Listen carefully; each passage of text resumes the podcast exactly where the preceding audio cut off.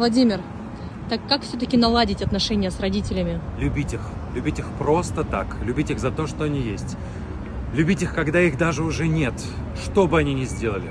Как бы вам показалось, они были неправы. Они были моложе на 20-30 лет. Они совершали ошибки. Вспомните себя, когда вам было 15, 20, 25.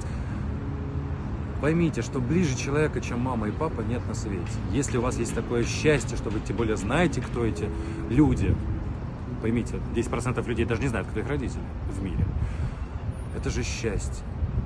Что бы ни произошло, простите их и примите внутри себя, потому что вы их продолжение в любом случае.